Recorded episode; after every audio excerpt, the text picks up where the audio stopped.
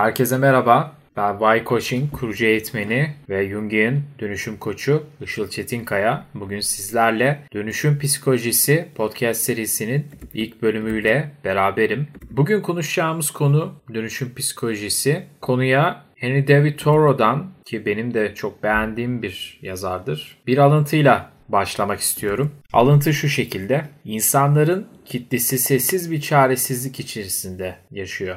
Henry David Thoreau bu sözü 150 yıldan fazla bir süre önce söyledi. Ancak bugün hala geçerli olan bir gözlem olarak görüyorum ben bu alıntıyı. Çoğu zaman bu çaresizlik kendimizden bir şeyler yapma arzumuza rağmen yılların geçmesine ve hiçbir şeyin değişmemiş görünmesine neden olan hayal kırıklığının eşlik ettiği, hayatımızı boşa harcadığımız dırdırcı duyguların ürünüdür. Bu duyguları çok uzun süre görmezden gelirsek o zaman olabileceklerden sonsuza kadar musallat olmaya devam edeceğiz demektir. Bu bölümde sessiz ve çaresiz bir hayattan nasıl kaçabileceğimizi ve kendimizi tatmin edici bir varoluşa daha elverişli bir şekilde nasıl dönüştürebileceğimizi birlikte keşfedeceğiz. İsviçre doğumlu analitik psikolojinin kurucusu Carl Gustav Jung kabul etmedikçe hiçbir şeyi değiştiremeyiz diyor. Bu nedenle atılacak ilk adım yaşam tarzımızda bir değişikliğe ihtiyaç olduğunu kabul etmektir. Değişmenin bizim için ne kadar gerekli olduğunu belirlemenin bir diğer kolay yolu ne sıklıkla pişmanlık, suçluluk, endişe veya depresyon duygularından etkilendiğimizi bir yere not etmek. Jung kendi vakalarının ezici çoğunluğunda zamanında bunlar gibi bunlar derken tabii ki olumsuz duygular, nevrotik semptomların hayata yetersiz bir yaklaşımın doğrudan bir sonucu olduğuna ve değişimin gerekliliğini bildiren sinyaller olarak hareket ettiğine inanıyordu. Yine Jung'a göre nevrotik ıstırapların anlamı bir insanı varlığının temelleriyle ve dünyayla uzlaşmaya zorlamak, böylece onun sınırları ve olasılıkları hakkında daha iyi bir bilgi edinmek olabilirdi. Jung böylece nevroza sadece külfetli bir hastalık olarak bakmayarak pozitif bir anlam vererek ileriye dönük yönünü vurgular. Ona göre kişiliğin gelişimi için verilen mücadelede bir uyarıcı olarak bile hareket edebilir ve paradoksal olarak iyileştirici bir faktör olabilir. Bununla birlikte bu olumsuz duygusal durumlardan rahatsız olduğunuzda çoğu insan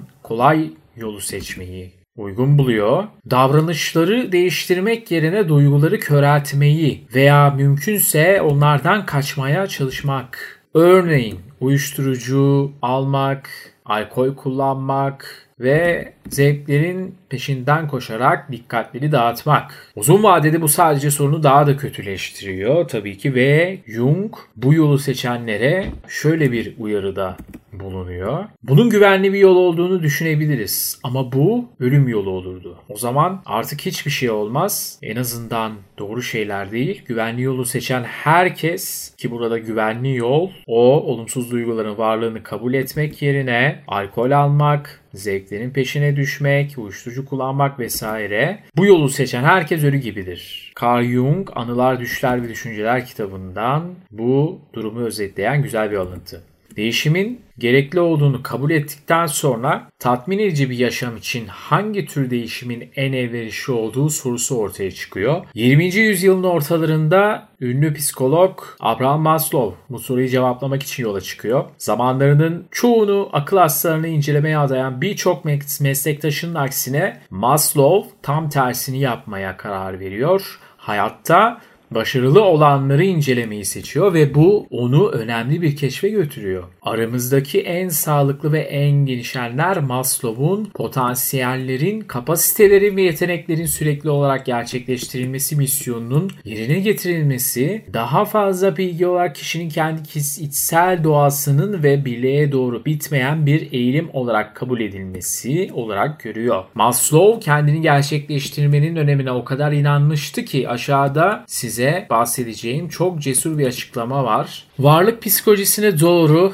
kitabı tavsiye ederim. Burada geçen güzel bir cümle. Olabileceğinizden daha az bir şey olmayı planlıyorsanız muhtemelen hayatınızın tüm günlerinde mutsuz olacaksınız. Ancak kötü alışkanlıklarınızın ve yıkıcı davranış kalıplarımızın katılaştığı yıllar süren durgunluktan sonra kendimizi nasıl gerçekleştirebiliriz? Kökeni belirsiz ancak genellikle Ralph Waldo Emerson'a atfedilen bir alıntı farklı bir yazar. Ralph Waldo Emerson diyor ki bir düşünce ekersen bir eylem biçersin, bir eylem ekin ve bir alışkanlık biçin, bir alışkanlık ekersen bir karakter biçersin, karakter ekersen kader biçersin. Buradan da anlaşılacağı gibi ilk adım düşüncedir. Daha tatmin edici hayatlar yaşamaya çalışan bizler için bu varoluşumuz için bir amaç veya gerçekten bir amaç seçmeyi gerektirir. Çünkü Abraham Maslow'un da belirttiği gibi kendini gerçekleştirenler büyük ölçüde bir yaşam misyonu tarafından tanımlanır. Bu seçimi yaparken bazen insanlar bunun gerçek tutkularının belirlenmesini gerektirdiğine inanmaya başlarlar. Bu yaklaşımın sorunu çoğu zaman tutkularımızın, becerilerimizin gelişimini takip ettiği gerçeğini gözden kaçırılmasıdır. Bu nedenle tutkularımızın nerede olduğundan emin değilseniz eğer onları yalnızca düşünce yoluyla keşfetmeniz pek pek olası değil. Çok uzun süre ertelemek yerine merakınızı uyandıran ve mükemmel seçim olup olmadığı konusu konusunda endişelenmenize gerek olmayan zorlu bir şey seçmek, o yönde hayata katılıp deneyimler aramak çok daha iyidir. Bununla birlikte düşüncenin ekilmesi ya da bir hedefin seçilmesi eğer eylemleri de biçersek ve hedeflerimizin peşinden gitmemizde bize en nihayetinde ileriye götüren daha iyi alışkanlıklar edinirsek bu yalnızca olumlu sonuçlar doğuracaktır. Hedeflenecek bir şeye sahip olmak hedefe ulaşmanın getireceği dış ödüller nedeniyle değil daha çok bizi geçirmeye zorladığı dönüşüm nedeniyle önemlidir. Zorlu bir hedefin peşinden gitmek yeni beceriler geliştirirken